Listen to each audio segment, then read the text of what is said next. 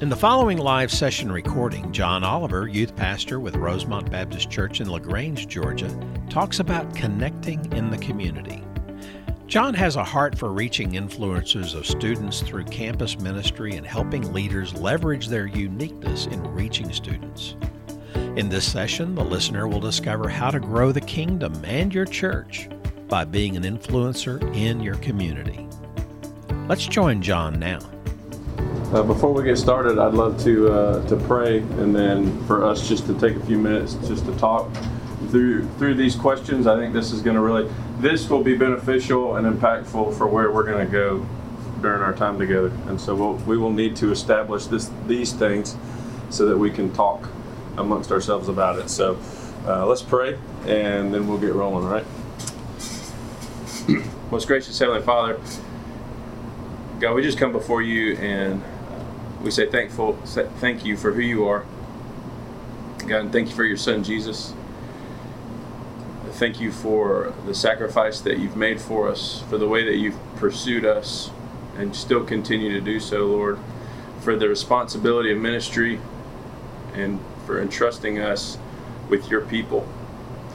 Uh, God, be with us as we talk over this course of this next hour, uh, just about who we are, who you've created us to be, who you've entrusted us with, the uniqueness that you've given us, and uh, the uniqueness of ministry context that we have. And uh, Lord, I just pray that during this time that you would strengthen us, uh, that you would give us clarity, that you would give us energy and enthusiasm. And God, more than that, I pray that we would leave here looking more and more like the image of your Son, Jesus. In your Son's name we pray. Amen. Um, so we've kind of gone around a little bit and just talked, but I'd love for you to just kind of say, you know, who you are, uh, the church that you serve at, the role that you serve in that, and then how long you have been in student ministry uh, or curious about student ministry or, or whatever. So. Uh, I'm Michael. I'm from Rosemont Baptist Church, not his Rosemont. I'm from Waynesboro, Georgia. Um, I've been there for three years now. Three years now as the minister of families. I'm Krister. Just uh, moved from overseas a year and a half ago with a heart for international students that may feel lost in a as strangers in a strange land. And my wife and I uh, are making inroads to the, through the uh, Georgia Southern University. My name is Nell Sanders. My husband Robert Sanders. We're from Grace Baptist Church in Eastern um, we have worked with youth and we presently teach uh, the little children, first and second grade. Mm-hmm. Um, and we've been doing it, I've probably been doing it 20 years. That's awesome. And, um, and I know, just to give a little brief testimony, I know that whatever you do, do it sincerely in prayer. That's right. Because we were one through visitation. And we never even talked to no one. When they was uh, pastor some more people from his church came to visit us. Um, and we actually sent it to, sent our order to the door because we just thought it was somebody we didn't sell the person, we would talk to them or whatever, but anyway, we could see our dog. But anyway, all it was was a Baptist pastor and some more people from church left us a flyer inviting us to church. Praise God. We found that church where that day was over and we have not stopped yet. That's, that's awesome. been about 30 years ago. That's awesome. Um, I go to Jefferson Street Baptist Church in Dublin. Um, I'm not really head of any ministry there. I mean, we have a small church, so I'm just an active parent and kids meeting. Yeah, that's awesome. So, if I could just encourage you in that. So, I didn't have a student pastor until I was, I had one for half of a semester in eighth grade, and I had one for um, a year, my senior year, but I was already checked out on him at that point. The most impactful relationship in student ministry in my life was a sixth grade Sunday school teacher who just volunteered his time and was the first person other than my dad to tell me he loved me. And so I first male outside of my family to do that. So just don't ever undersell what you do. That is a huge that's awesome. So just to take a minute to say that to you. Um, I'm Cindy Rich from Millen, Georgia, down the road. Go uh, to Oak Hill Baptist. I'm actually an elementary school teacher also. This is my 37th year teaching. Wow. Um, I've been involved with different levels of kids at the church, but in being involved with the youth for 17 years, between uh, being a Sunday school teacher or like a fill-in when we didn't have a youth minister and the parents had to step in and fill into that position. Um, we're kind of in that position right now. We don't have a youth minister, so we're all just stepping up again, trying to help our youth Yep. where they need to be. Awesome. Awesome. Awesome. Lee Gardner, uh, my home is Collins, Georgia, member of First Baptist Collins there. I teach and direct the Evans County Christian Learning Center. Uh, we partner with the high schools in Claxton and the middle school. And so I have two accredited classes, high school classes and one middle school class. And been in youth ministry for about 30, 35 years. You want to go? Yeah, I'm Jody from uh, Eagle Baptist. Uh, we're up in Millen, uh, Georgia as well. Um, senior pastor there. Just looking for ways we uh, to assimilate some new kids. Yeah. Absolutely. I'm uh, Richard Powell from uh, Eagle Baptist Church, and I'm, uh, I guess, an outreach team leader right now. And I'm just trying to figure out how to field the people in, and that was my third grade Yes. teacher. Yeah. That's awesome. Yeah. Well, we will Tells you how definitely. I am, oh Lord. We will definitely talk about that. And the thing I'm excited about is I really believe you guys will leave here with practical ways that are going to fit your community that's not going to fit anybody else's. And that's the same for everybody. So it's just some of the practical things we'll talk about will really, uh, really help frame a really good picture for us. Cameron Reed. I've been the student pastor at First Baptist St. Mary's for two years.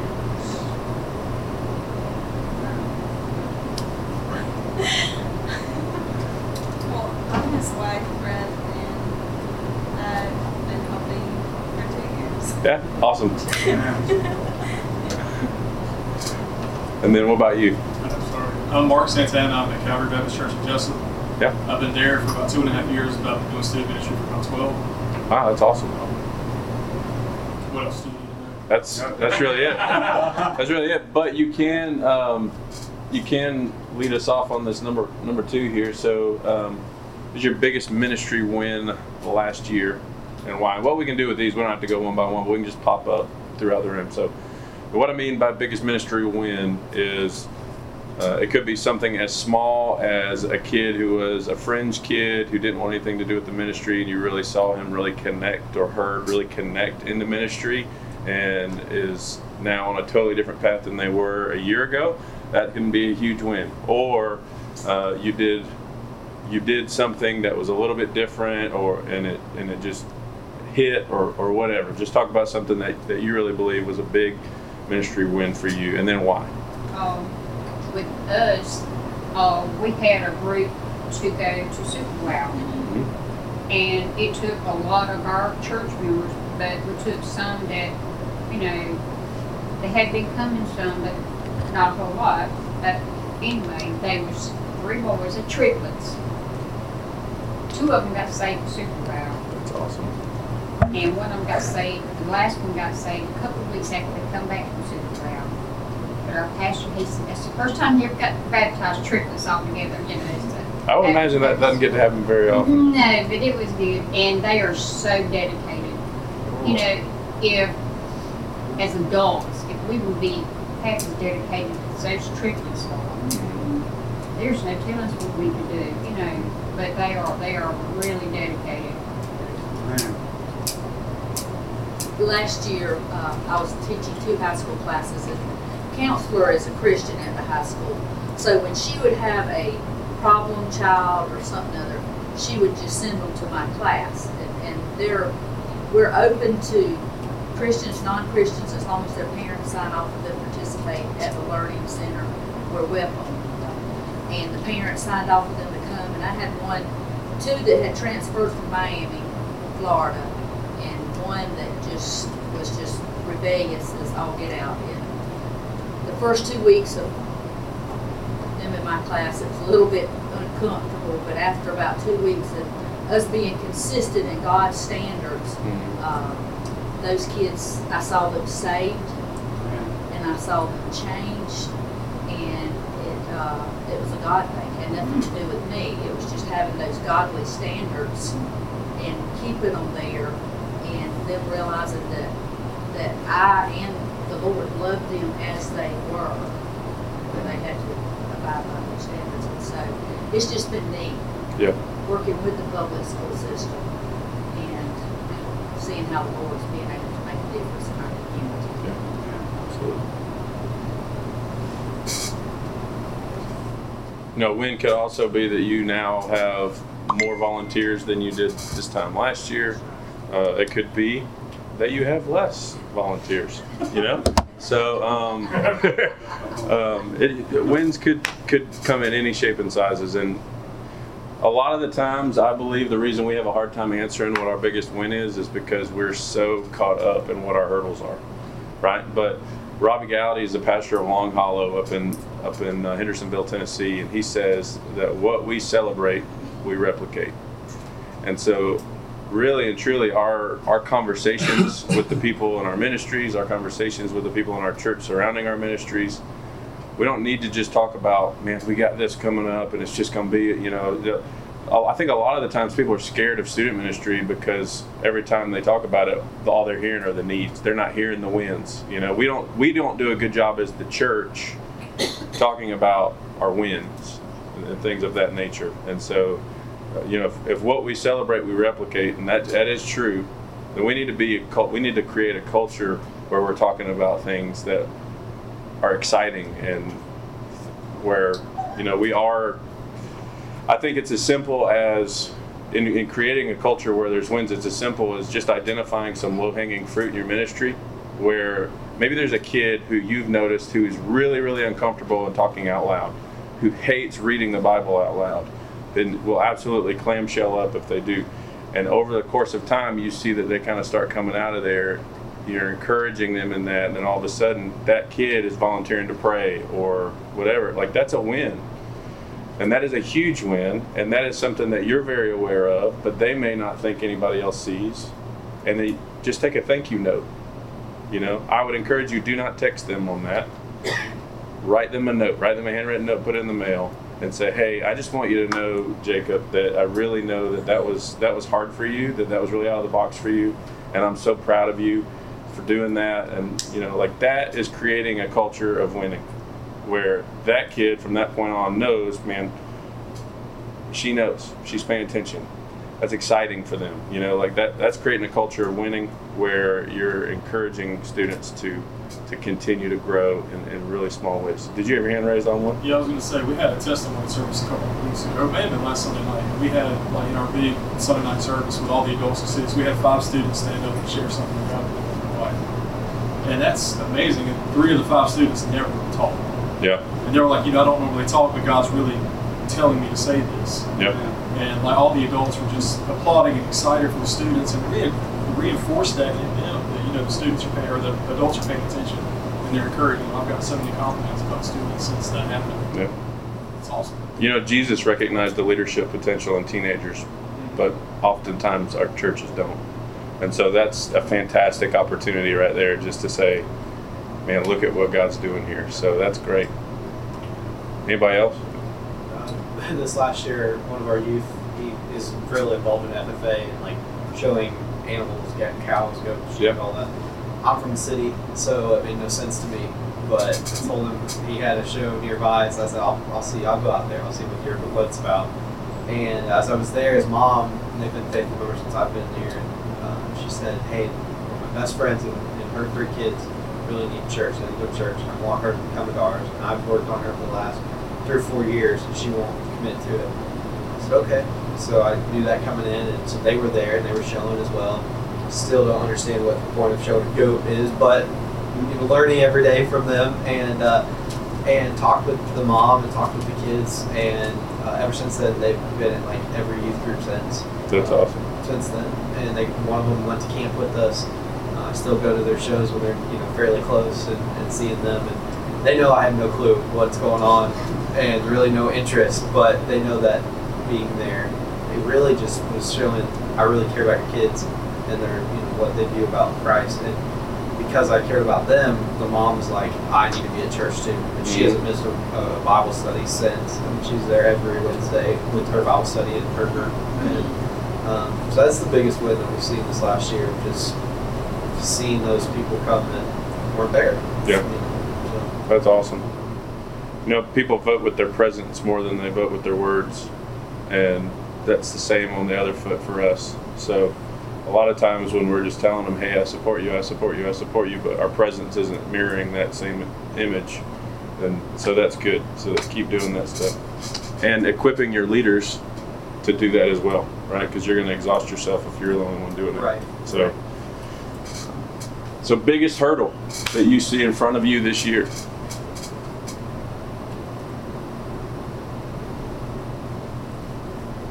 So biggest hurdle for me, for instance, uh, and I got to get rid of this chair because it's annoying me. Keeps making noise. Um, biggest hurdle for me this year is we went from a ministry. Uh, we went from a ministry who has run about 60 to 65 on average to a ministry of. Um, we had last year we had as many as 181 um, and as low as like 80 85 and so we have uh, not because of us um, it just exploded and we don't really have a good reason as to why it did. Um, but we have a space issue. So when we had 60 it was like not a problem. We had more than enough leaders. We had all of these things. And now it's um, the middle schoolers are way too close to the high schoolers which wasn't a problem because when they had the space they could separate. But now, um, when there's 80 high schoolers in a room, you know there's 80 high schoolers in a room, and everybody does.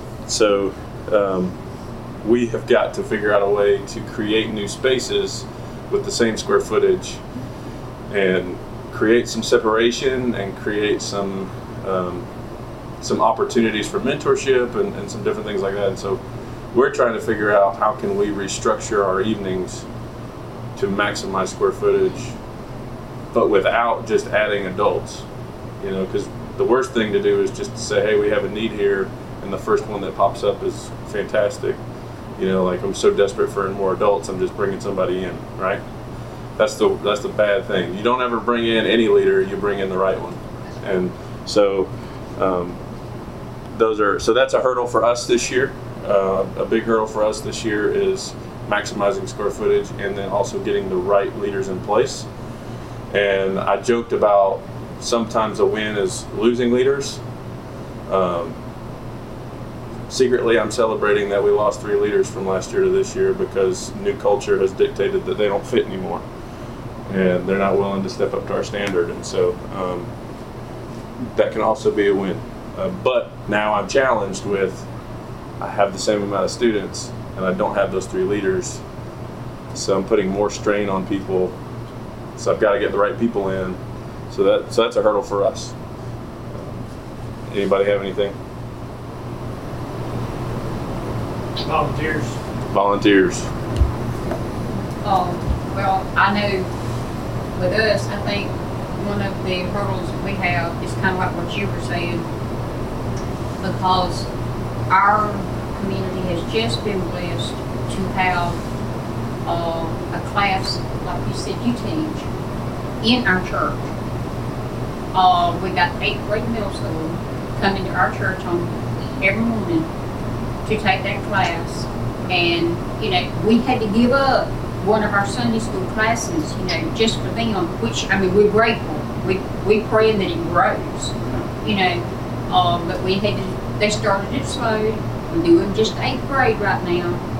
But next year we hope it be whole middle school and high school too. You know, Lord will provide everything else that we need, I know. You know, but it's just, you know, awkward trying to maneuver everything because we've had to kind of combine some classes, um, which is not a bad thing, but, you know, it's just something that we got to get through, you know? Right.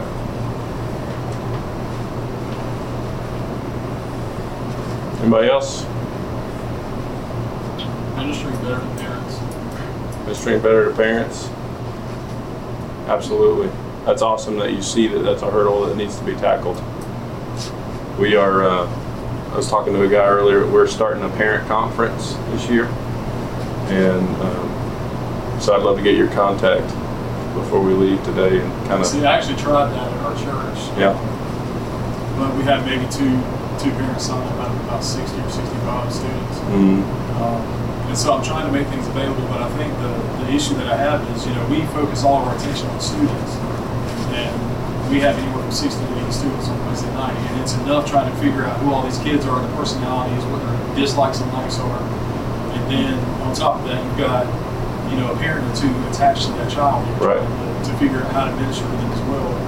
And so I've got to figure out how to build those relationships with parents while still ministering to students and show them that they're just as important as their students. right. There's some practical things that you can do throughout the week. We can talk about that after. I don't want to monopolize our time doing that, but let's talk after. There's some practical things you can do on a weekly basis. And then there's, with the parent conference, there's some strategic times you can place it throughout the year where you're already occupying the whole family. And so it just makes sense for them to join in. So um, this will be, we did it at our church in Nashville and it was, it was very helpful. And uh, so let's talk about that before today. said one of our big hurdles is when I got there, most of our group were eighth graders, uh, getting ready to start eighth grade, and now they're juniors, and I have a whole new set of seventh graders coming in, Mm-hmm. and so these juniors are like, they're so used to being the group, and now they're having to be the leaders of the group, Yep. and um, then it, the, the first few weeks they haven't known how to kind of be that because they didn't have anybody like that when when we started out. So challenging them to like be that leader, those leaders that the, the, the younger kids need to see. Yep. Um, that's that's the, the new hurdle that's appeared recently. Right. Yeah, that's a big one. Um, all right, the last question, and then we're going to jump in here, but this one is really going to frame our time together. So, if the church closed its doors tomorrow, not going to reopen, what would the community miss? In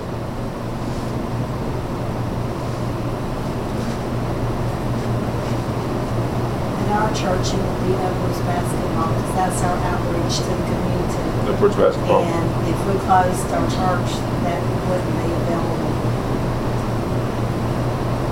It's a good ministry. It is.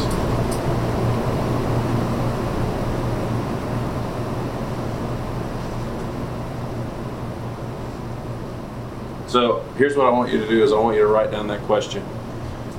Um, I want you to write down that question, and I want you to constantly be asking this question. Because if we were to sit in a room together a year from now, my hope would be that you would know the answer to this. And it's okay that you don't right now. Because honestly, when the first time I was asked this question, it was totally not on my radar. And now it's constantly on the radar. And because this question is on my radar now, the way that I do ministry, the way I think about ministry, and the way that we do ministry, the way that I lead leaders, the way that everything changes because of this question. And while you're writing this down, go ahead and write down these three words culture, heart, and passion. We're going to get there as we talk today.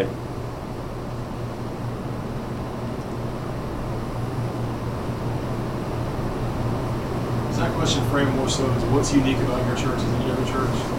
Because Pretty much. You're thinking of it. There's things that we do as our church, but obviously I don't want to sit here and list off all the stuff that we do. in the community. And it Right. almost- It almost comes, it's a humble brag type of thing. You know, Right. our church does this, our church does that. So the so the appro- so for instance, my first church I served at, um, we did soup kitchen one night during the week, and or one one day during the week we would do it, and we would host the homeless in the community to come eat.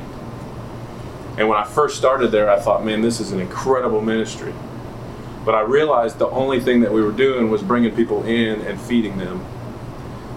We were really just making their journey to hell a little bit more comfortable, right? We had no conversations with them surrounding salvation. It was just made us feel good to give you beans and cornbread, right? So um, the community really wouldn't miss that meal because you would hear them talk, hey, is today First Baptist today? Or is it First Methodist today? Or is it Rosemont today? So, because there's just every church in town takes a different day to do that, which is phenomenal. But if every church in town, if all they do is give cornbread and beans, and they don't have conversations about salvation, then you're really just providing free lunch for everybody during the week, and there's really no, there's physical needs being met, there's no spiritual needs being met. So nobody's going to miss that. There's just going to be hungry homeless people, but really nobody's going to miss that, right? So more more than that, the first church I served at had a free dental clinic. And that dental clinic is incredible. And they not only have spiritual conversations with people, but they provide free dental care, extracting teeth, taking care of people that are just in horrible, horrible situations. And they do it every Thursday night. And there are some of the most salt of the earth people you've ever met in your life that are down there. And if we were to close our door, if they were to close their doors tomorrow, there would be a huge need in the community that would not be being met, right? So that is a unique thing because we had a bunch of dentists who were passionate about sharing the gospel. And so what they did was they took old equipment, put it in a basement, and that became something where it got off. So it wasn't that the leader of the ministry was saying, "Hey, you know it would be great. I see all you dentists in here. Why don't you guys volunteer all your time pro bono and give us some equipment, and then you run this ministry?" That wasn't what it was. It was the it was our people, right? And so that's really the question, right? So the uniqueness of your church. So what do you offer? So I'd imagine that nobody else is probably doing upward right now. So y'all are doing upward, and you're having spiritual conversations and is there a big rec department? Yes, we do have a rec Yeah. department. So there's a rec department and that, but, but that would be missed, right? So you've got, because Upward's cost is a lot lower. And so there's families that can't afford the rec department, and so there's so there's a there's an opportunity there, right? So just think about it in that terms. Maybe that'll help you guys. The uniqueness of your church. What is unique about your church that the community would miss? So last week I had a guy tell me in Jonesboro, we were up there, um, that the church would miss the prayers. And I think absolutely because prayers matter, right? And and uh, and the power of prayer is unbelievable. The thing I challenged him to do by the end of it was, man, let them know you're praying for them. Go ask them what you specifically can pray for them about, right? Because it's one thing if you're praying for people, it's another thing, and it doesn't make them more powerful if they know you're praying. But the opportunity for a spiritual conversation now presents itself, right? I can pray for you all day long in your parent ministry, but if all I do is sit in Lagrange and pray for you, and I never call you, and I never encourage you, and I never let you know, like it's just a different thing, right? It's a relationship thing. Um, could I say something? Mhm. Um, I know ever so often, I think it's we're gonna start doing it more. Um, like the first scrimmage game that our football team had at school, we brought in all the football players and we fed them, um, that night for dinner. Um, they got to eat a dinner, a good dinner, and we had all kinds of, uh, desserts and stuff for them. They certainly couldn't have, but, um, but they had to stay and listen to the uh, sermon too. Mhm. You know, so our pastor he got to really bring the gospel to them. Um, but I think what really hit those football players more than anything else is a bunch of those ladies stood outside the door when they started leaving, and every one of us hugged every one of them. You know, it might have been the only hug that child ever got in a long time. Yep. But we told them we loved them, and we hugged every one of them. And, um, you know, and I think they would miss that. I really do. Yeah, absolutely. I agree. We're doing. We're feeding the football team on Friday, so I think that's fantastic. And uh, and we're doing the band. I think the next week. So band kids, band kids matter too, for sure. Um, well, so I can remember uh, my first day of Bible college class. I can remember sitting in, in the room and the teacher was just kind of going over his syllabus with us. And it was this class called The Journey from Text to Translations. And so it was, it depended on his energy level if you were going to fall asleep that day or not. I mean, it was, it was, it was, it was interesting, but it was, it was also really just very monotone and it kept going. But this day particular, uh, he was going through the syllabus, but there was 30 of us in the class and he stood all of us up and didn't frame it any kind of way, didn't give us any kind of context, but the 30 of us were standing at the beginning of the syllabus, and all throughout the syllabus, he would come over and grab three or four of us and tell us to sit. But he wouldn't really, he, the whole class not telling us why. By the end of the class, by the end of our hour together, two people were standing. I was not one of them. And the rest of everybody was sitting down. And we're all not really paying attention to the syllabus because we're trying to figure out what he has been doing this whole time if it was some kind of like he just picked his two favorites or what was going on. And so he asked us at the end of it, he said, Does anybody know what I've just done? We said, Yeah, nobody has any idea. He said, I was proving statistically in 10 years, two of you will be left in ministry, 28 of you will not be. And so 20 years, it's incredible right? And and just any amount of time. To me, it has been like this mental milestone for me to get to 10 years. And I've just, I've so badly, so desperately from that moment, that was like my first couple months in ministry, just wanting to get to that 10 year mark. And um, I'll tell you that there have been times I'm sure that you guys can understand this and agree with this that um, there's been times and so March will be 10 years for me and there have been times where I didn't think I was going to make that mark. Where there have been kids who have been so horrible, or situations that have been so terrible, or parents that have been just unbearable, uh, or situations where they're just difficult, they're hard, and they and they challenge you and they push you to a point where you is it worth it, right? You have those you have those thoughts, you have those questions, man, is this really worth it? Me having to be the bad guy all the time, or whatever the case may be, is it, is it worth it?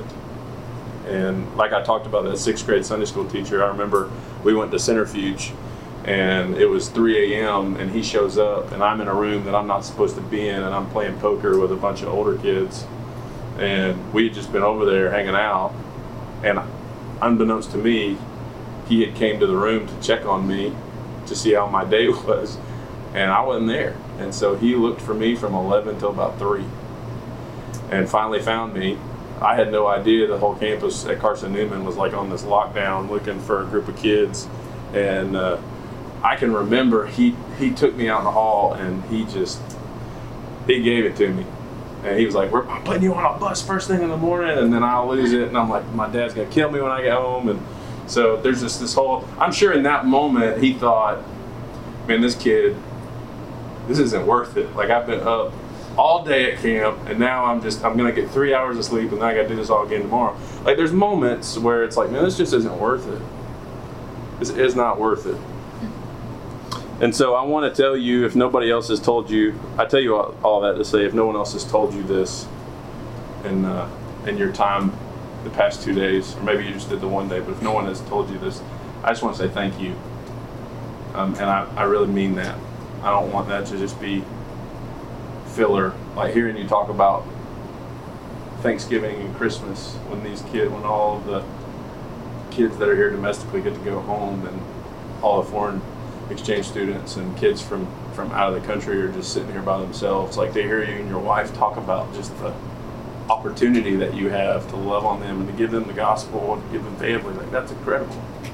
That's absolutely incredible. And so what you guys do matters. Um, what you guys do matters. And from from volunteering to leading a ministry to pastoring to whatever, uh, it is an unbelievable privilege and opportunity to do what we get to do for a living, but it is heavy. And um, I think in the past 11 weeks, I've noticed that more than any other time in my life. Um, just the weight of now having a daughter, it's changed my understanding of what I do even more. Uh, I thought that I understood the weight because I've always loved these kids, and but now it's like, oh, it just hits a different way. It hits a different way. But I just want to say thank you, and uh, if I can be an encouragement to you guys as you continue in ministry, as you continue in serving, if you have a question, if you have something that you just need to shout at somebody, please call me. Please text me. Um, I'll give you my number before we leave here today. I'll give you my email. Like if I can be a resource, I would love to do that because uh, I have a heart not just for students but for student ministry leaders. Um, and, I, and, if I can ever be a resource for you, please call. Um, but I want to um, challenge you with a J.D. Greear um, you can write this down too. I think this is fantastic. We have this written in our church, uh, in our student building. This is something he says it's do something you love for the glory of God. Do something you love for the glory of God. Somewhere strategic for the mission of God. So do something you love for the glory of God, somewhere strategic for the mission of God. And that really is, that in addition to this question, is really what frames where we go. And it's really about um, leveraging your uniqueness, right? What unique opportunities do you have as a church, as an individual? What unique opportunities really stand before you? And before you even get to that point, you start with Genesis 1, verse 27. Right? The very first chapter of the Bible, verse 27. So God has spent this time. In the beginning, God creates the heaven and the earth. The Spirit of God hovers over the face of the deep. And then you see God strategically planning and putting in place all of these things that need each other to survive, right? And so he creates light, he creates all of these things strategically and then in verse 27 comes us, right? And so verse 27 is that, and God created man in his own image. In the image of God, God created them man and female. All right, so the first thing that we, I really want us to stop to consider, I know we've read this, if we've been in church, we've read this over and over and over again, but there's something that should strike us differently about this verse every time is that God did something with us that He did not do for the rest of His creation. Right? God took the time to create us in His image. And nothing else that He created can claim that. Which places upon us not only the ability to be Christ image bearers in the world, and reflections of Him in the world. But God created us intentionally unique with that privilege. Which means people matter. Right? Should tell if nothing else, it tells us people matter. The people that we like, the people that we don't like, right, they matter. Ephesians 2:10 says that for we are his workmanship created in Christ Jesus to do the work He's prepared in advance for us to do. Some of your translations will say craftsmanship, handiwork, masterpiece. But I think the the coolest one is, um, and I'm I'm not a big I'm not a big Greek person, but the word there, um, forgive my pronunciation, but basically sounds like poem, right? Which sounds like poem, which is a beautifully crafted masterpiece. It's a story. It's something that God has intentionally done, right? He's intentionally placed those things together. And so I, I love to think of, of God writing your story like this beautiful poem, right? It's this masterpiece. So God has intentionally created people. People matter. Uh, truth number two God considers us some of his best work. Handiwork, craftsmanship, masterpiece, all of those things are things that we would associate with our best work. So God created us as some of his best work. And number three, we were created for good works that are unique to us, which means that every single one of us in this room is created not only in the unique image of God, but in a unique way within that image to do things that no one else has been gifted to do.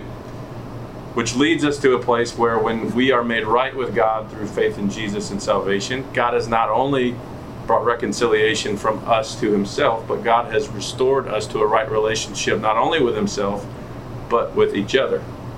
And He's placed us within this family that He calls the church. So 1 Corinthians chapter 12, starting at verse 18, talks about how God arranges the members of the body, each one of them as He chose.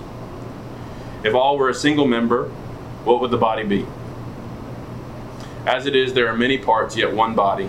The eye cannot say to the hand, I have no need of you, nor to the head, to the feet, I have no need of you. On the contrary, the, body, the parts of the body that seem to be weaker are indispensable.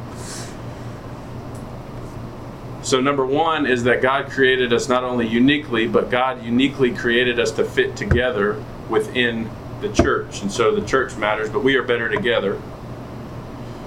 God's strategic in gifting his people and placing them together.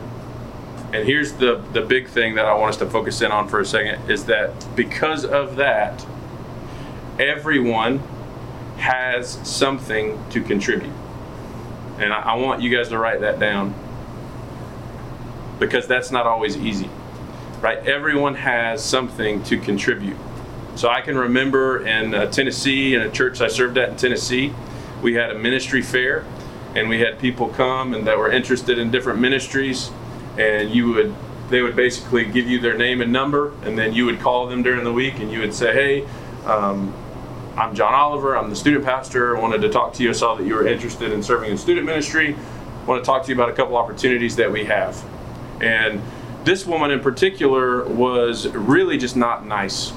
Like she was just she was she had some hard edges she had a really, she was just really, really difficult to work with. And what I wanted to do was find a way to make an excuse not to keep her, honestly, because it was just going to be a headache that I didn't want to have to deal with. And I went to our ministry coordinator and I said, hey, will you please help me be strategic in figuring out a way I can tell this person no? Like that's just me being honest. I didn't want them. I didn't want them anywhere around it. And so she looked me dead in the eyes and she said, I want to tell you that your job as the pastor of this ministry is not to tell her no, is to figure out how she can serve in this ministry. Because it's your job to equip her for ministry. And I was a little upset and I left because that wasn't what I wanted to hear. And then I got in my office and I started brainstorming and I started started thinking, you know what, she's right. This person has been uniquely gifted by God let's see if they fit. So I met with her, I talked with her, we figured out, you know, maybe the best place for you to start is just going to be in a welcome capacity. You know, so she was willing in her late 70s to sit down with me and learn how to use our iPad check in system. So that was humbling to me that she was willing to sit down and learn a new technology to be able to serve in our ministry. And she sat down, and for three weeks, she did it. And she came to me and she said, Hey, I love the kids, but I hate this. And thank you for giving me the opportunity, but I think I'm going to find something else. So, what that did was number one, it challenged me that A, everyone has something to contribute, and B, she ended up finding a place that she still to this day serves that she would not have found and if I if I would have just told her no. Right? If I would have just said no, you can't be here, she would have not found. So it's our job to help people find their place. So that leads us to these three words culture, heart, and passion. All right, now when I say culture, I mean the culture of your community. The culture of your community. When I say heart, I mean the heart of your people. And when I say passion, I mean personal passions. Right? So you have the culture of your community, you have the heart of your people, and your personal passion. When you think in ministry in these three terms, it really unlocks the uniqueness of your church to serve in a way that the community would miss if they closed their doors tomorrow. So if you think about ministry in these three ways, it's really going to, I believe, unlock some potential for you in community engagement and ways that make you unique. You're going to be able to leverage your influence for the gospel in your community and around the world because of the way that you think about these three things. So, culture of the community. So, I joke with people all the time in LaGrange. We have this restaurant called Charlie Joseph's. It's been there since 1920. They've served hot dogs, right? They're six dollars if you go there, and they're ter- I mean, they're like they're great. Well, they're five dollars. We're not getting out there without spending 25 bucks. They're little gray weenies in a steamed bun, and they're covered in stuff. That's not all beef. beef doesn't turn gray. I mean, that's just it's just a it's an interesting situation. The reason I like them is because I've grown up on them. Right? But when I bring people in from out of town and take them to eat there, they're not real thrilled with a gray weenie on a steamed bun because it's not their culture, right? It's not what they grew up with. It's not what they know. It's not what they love. And so culture matters, right? When we went to Tennessee, there was a place across the street from the church. And they or the, the church always ordered their pizza from this place called Ziggy's. Right? Well, Ziggy thought a lot about his pizza, which was not nice to my youth ministry budget. He wanted $20 a pizza when I could go up the street to Little Caesars and I could pay five. But Ziggy went to church. So Ziggy got $20 a pizza. Because when I made the shift, people weren't happy about it, right? So I failed to understand our culture in that moment, right? Culture sometimes costs you because it doesn't really make sense, but that's what you do, right? So all that to say, another thing is like, um, so in LaGrange, probably 85 to 90% of the people that served under me were conservative, Christian, Republican, or independent. When I moved to Nashville, um, majority of the people that served with me were more liberal in their theology, liberal in their politics, and probably lean more Democratic. I don't care, but that is different. Serving in that context compared to a context I'd served in for six years was different. The conversations that you have, the approaches that you need, all of those things are different. The ways that schools interact. So, why does LaGrange and Troup High School hate each other? Why do you not want to hire this person because they graduated from this school? Right? Those things are things that you hopefully, in your context, understand. Right? You understand why this business is not a good place to get t shirts from. You understand why this place is probably not the best place to take for a mission opportunity out and like evangelism in the park. You understand, like, if you understand your community, the culture of your community matters, what you can and what you can't do. But the most important thing is if you understand your community, you see unique opportunities that no one else sees. Right? You see unique opportunities that nobody else sees. Which is the heart of the people. The heart of your people will always impact more than expensive events. The heart of your people will always impact more than money. Right? It's the idea of giving a football player a hug when they leave after they've been given the gospel. That's the heart of your people. Right? The heart of your people will always impact more than expensive events.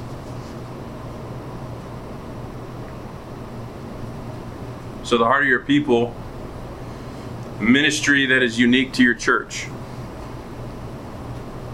right? So I'm not talking about in that sense. Well, my church goes to Guatemala and the church across town goes to Haiti. Those aren't the kind of unique mission opportunities that I'm speaking of. What I mean is you have dentists that go to your church that have a desire to share the gospel and you sit across the table from them and you dream of a way where they can do dentist dentist ministry in a way that leverages their gifting for the gospel right? It's the do something you love for the glory of God, somewhere strategic for the mission of God. It's when your wife and you move from Brazil and you open up your home at Thanksgiving. It, that is the that is the heart of the people. Right? That is a unique opportunity at your church now because you've brought it there. Right? We have a, an oil mechanic at our church who wanted I guess I think he grew up with a single mother was the heart of it. And so he sat down with our missions pastor and I and he said, "I have a desire that we would give free oil changes to mothers, to single mothers." and that while we're changing their oil, they would be having gospel conversations in the hall down the hallway down there with other women who understand their unique situation. So where we're not just changing their oil, but we're having eternal conversations with them, right? So that is unique. Um, we have another lady. Her name's Pam Sewell, and Pam grew up in a very poor, poor um, uh, trailer park and she didn't have a laundry room, and so she grew up going to the laundromat on the weekend. And so she would take her change over there, and she would hope to find change sometimes on her way over there. And so her her biggest thing is she likes to go from eight to eleven every Saturday morning with a bucket full of change, and she she asks people, if I pay for your drying cycle, can I talk to you? She has led so many people to the Lord because she just pays for their dry cycle. I think she takes like five dollars in quarters. Our student ministry's joined in with her. We go sometimes. We have conversations with her. We go hang out. Now, you don't want to overwhelm the laundromat where people walk in and you've got 50 middle schoolers in there, and it's like, let me wash your clothes. But um, like it gets a little weird. But all that to say, local ministry started by the heart of your people, right?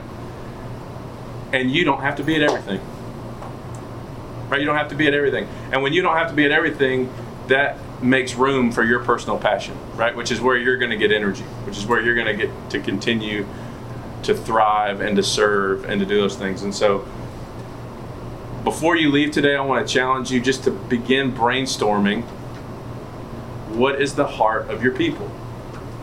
People in your church that maybe aren't serving right now, you know uh, we talk about the need for volunteers man that's every every single church we need volunteers. But a lot of times i think if we can find something that they love to do and we can show them that they can love to do that and glorify jesus at the same time they just don't know how to connect the dots. But if we can connect those dots with them right if we can equip the saints for the work of the ministry. If we can connect those dots with them then we're going to have a unique opportunity in our community. And what will end up happening, I hope, is that our churches don't really look like programs.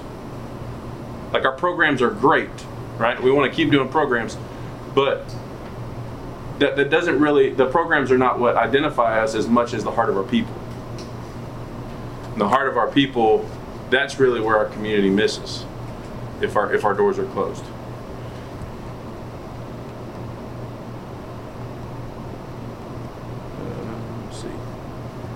So personal passions for me, um, because I have other ministry leaders. So another one of my student ministry leaders, um, she has a desire. She's served in um, education for um, like 30, 35 years. And now she has moved over to the school board and she's decreased her hours and she's um, it's freed her up for more ministry. But there's a place in our town called Calumet Park.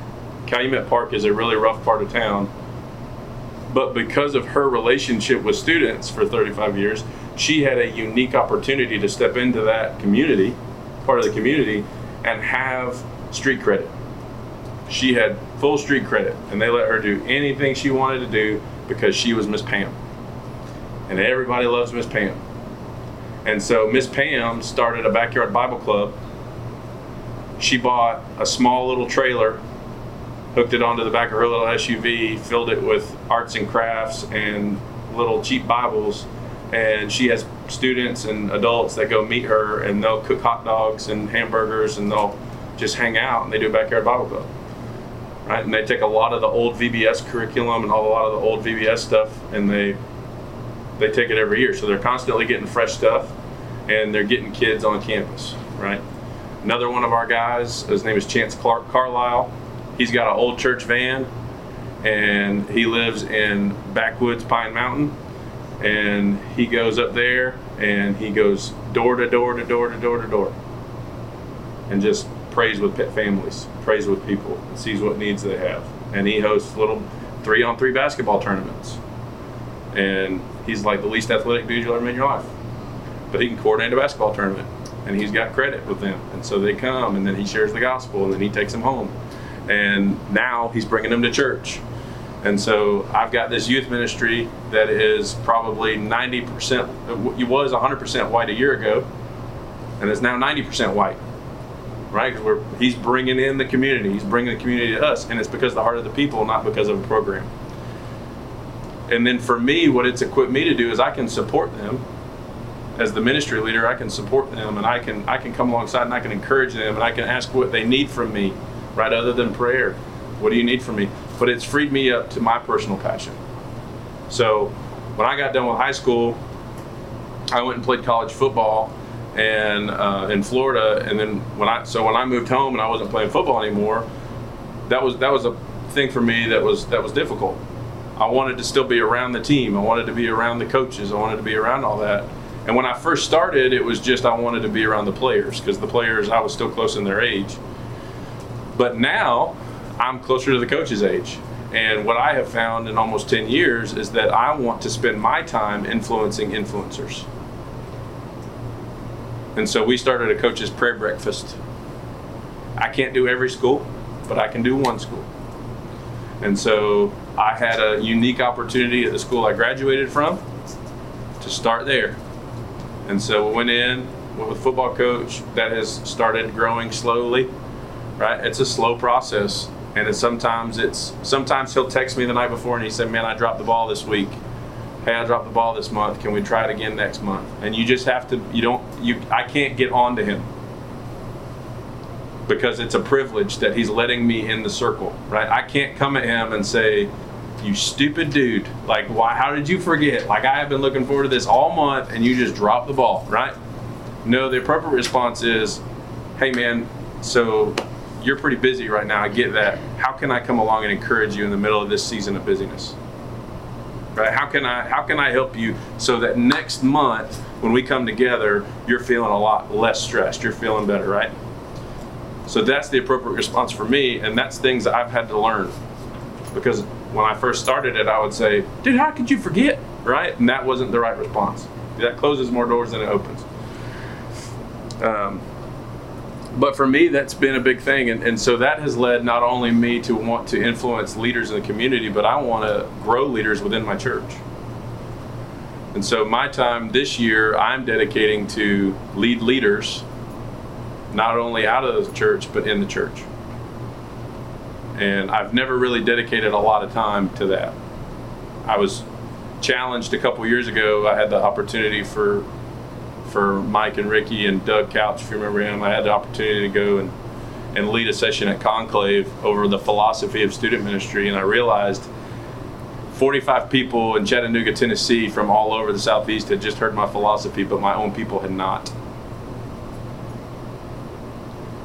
And so there was a big, there was a big problem there.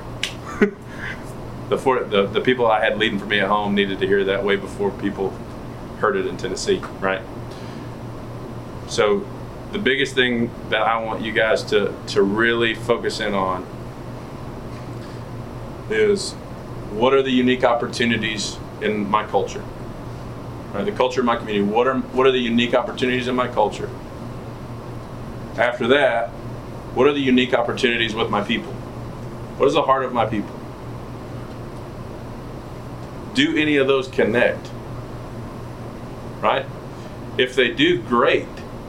But oftentimes, what you'll find is there may be a pre existing ministry that someone in your church needs to connect to, but they don't know about it. Or you just created a new opportunity within the within the context of your church uh, community. And then you're going to go back to being able to support and lead them, but also be able to serve within your passion. You're going to get energy, and it's going to keep you from hopefully experiencing burnout. That is a very, very real thing. And you'll, I, I think when we when we are serving in our passion, we are less likely to ask the question of if it is it worth it. When we're serving in other people's passion, we always ask the question, is it worth it? And usually that answer is no. Anybody got any questions, challenges for me? I got a question. You Yeah. said you uh, feed the football team. Yep. So we've been doing that, and uh, over the last couple weeks, we've had 37 students come to the Lord. That's awesome. So our, our trouble is is getting them To come. So how, how do you how do you do that where you're at? So right now, I don't have a good answer for that as far as getting them in there. Honestly, that was really kind of one of the things that triggered us to uh, influence the coaches a little bit more. Uh, was so that we could connect them with those coaches and then hopefully inspire the coaches to let them go a little bit earlier on Wednesdays. um, what has kind of resulted in that is um, they are willing to bring the team twice a year to our Sunday services.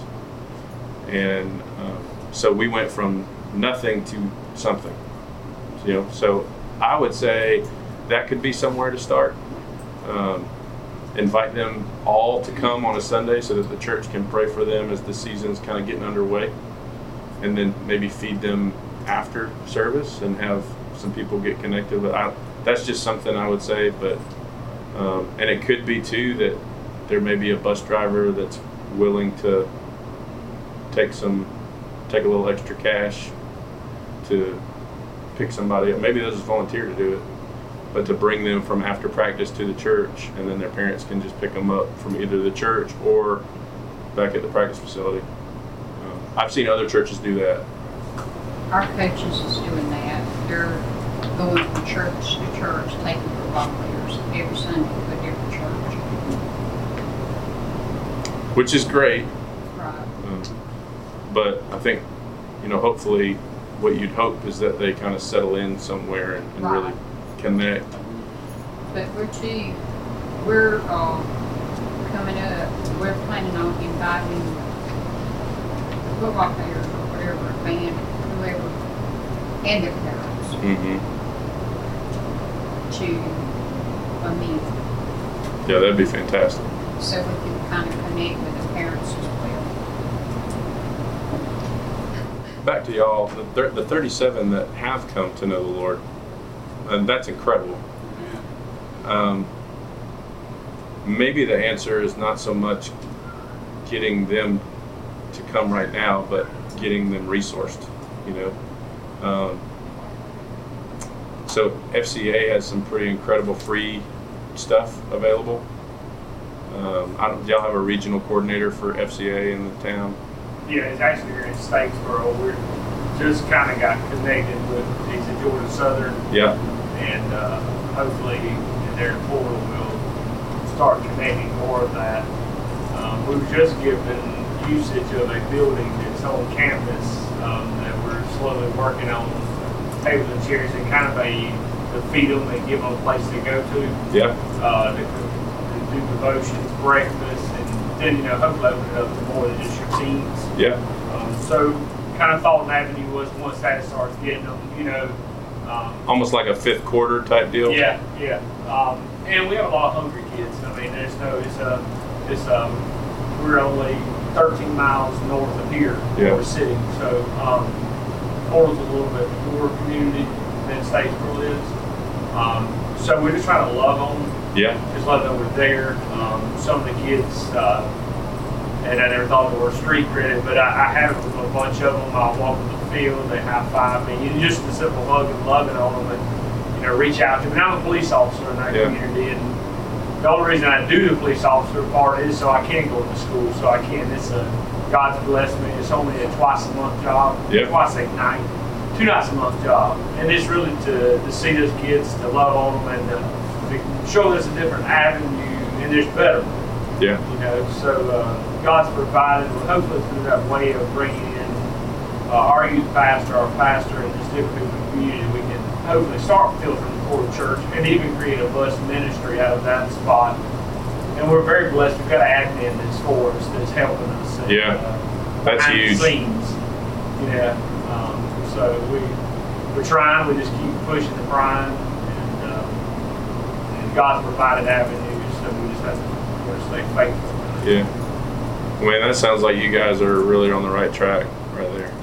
So I'd love to connect with y'all and just see how over the course of the season it continues to flesh itself out. And so is that building they're letting y'all use, is that on school campus? Uh, it sits right behind the football field. It's on campus. Yeah. Yeah. And what? And I guess the thing is, I was I'm the Booster Club president.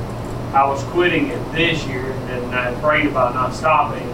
And what I it was doing doing them justice of doing it. So I stayed, and I said, if I'm for the kids, I'm for the kids. Yeah. So I stayed, and, and thankfully I did. I seen that God really wanted me to do this avenue. I've got, I've got to move on, or we got to do something different. And, and so I just reached out and said, hey, this is what I want to do. And they said, well, as long as you can fund it, you can handle it, you handle it.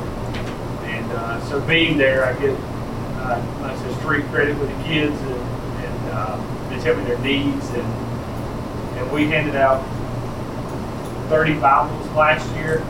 Two kids come up and said, man, nobody's ever ever give us anything like this. And Yeah. one still totes it to this day.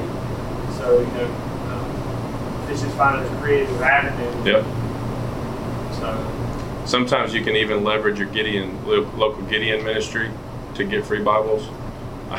Uh, I love the Gideons, but I would stay away from having them come in and talk Yeah. unless you have one that's really engaging. Otherwise, they're just better for your adults. But um, If anybody's looking, we get them from Bibles in bulk.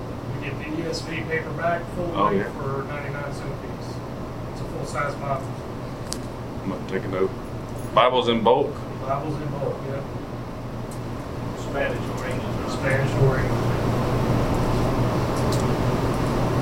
Soccer season's coming upon us, so we're hopefully we'll feed them, and that's our biggest by numbers um, sport right now. And there's a group too of our church.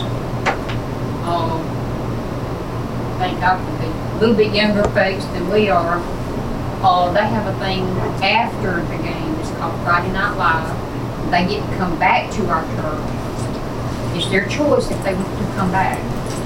But they have food for them after after the game and all this kind of stuff, you know. Yeah. That they can spend one-on-one time with them. That's fantastic. I'm gonna um, I'm gonna write my number down over here for you guys. Y'all just shoot me a text with your your name and kind of where you're at.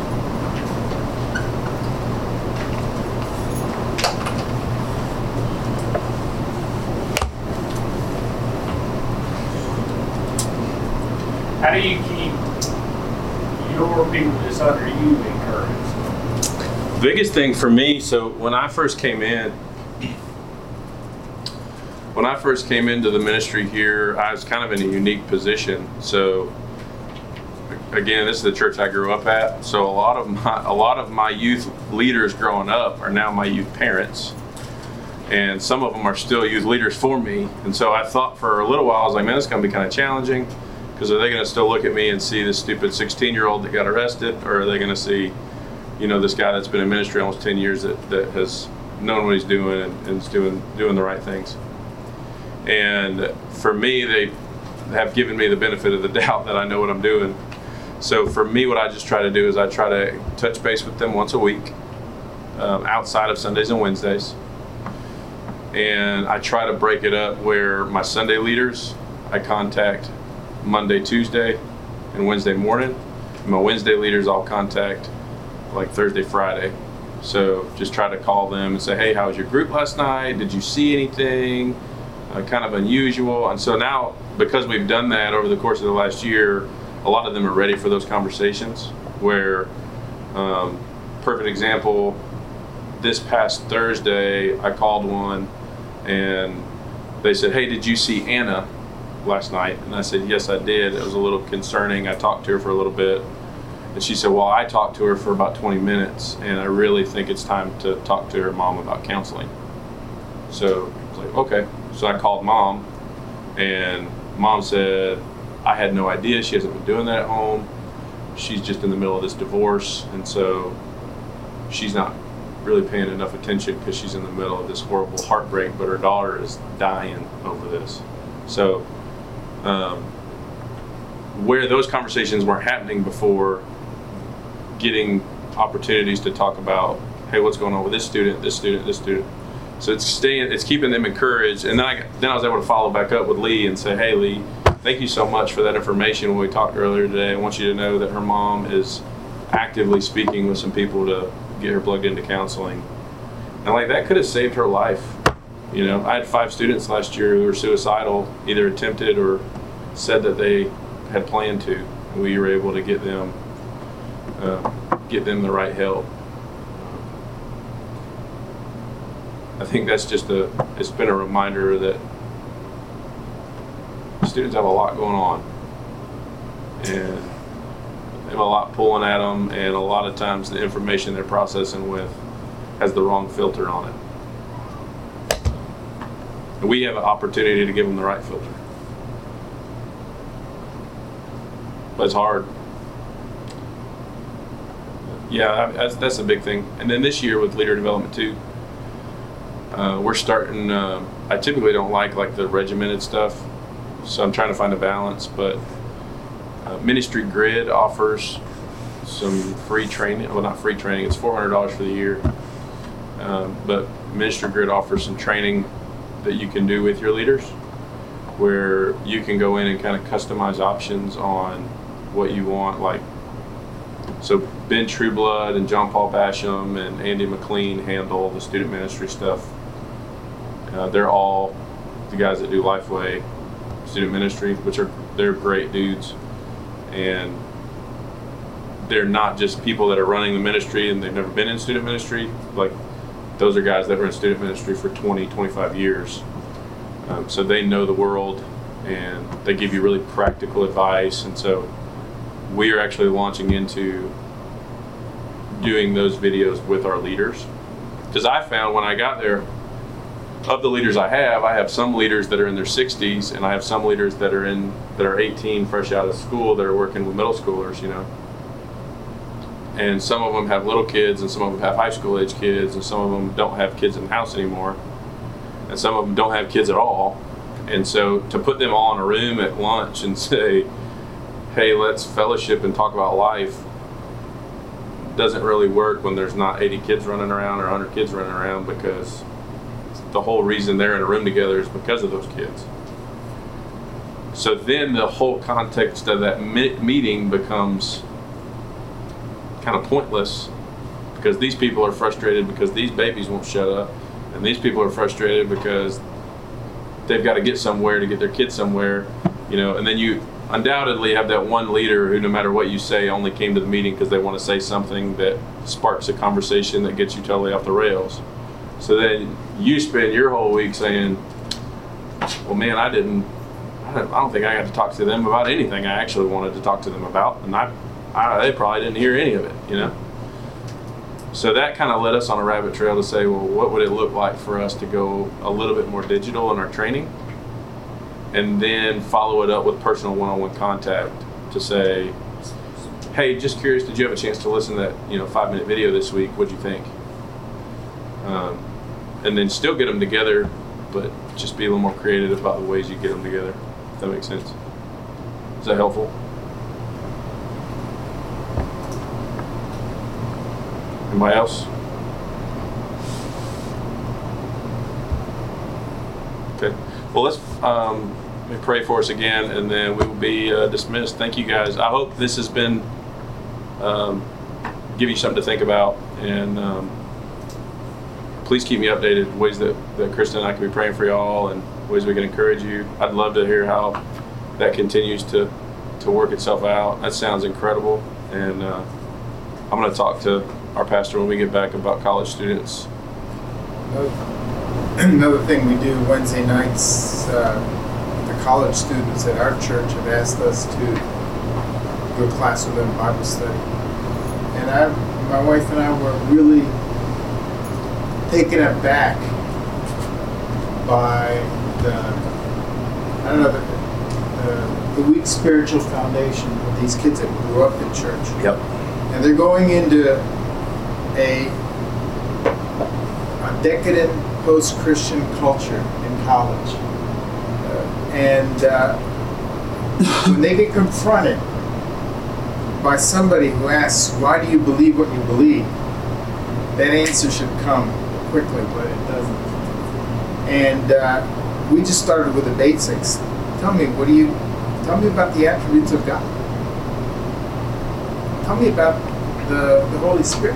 Tell me about, and, and what I see is a definite need for a small group or one-to-one discipleship, starting maybe in junior high school, because we can't let the kids go on to college. Right. We all know how many kids lose their faith in college, and uh, I have grandkids, on. it woke me up.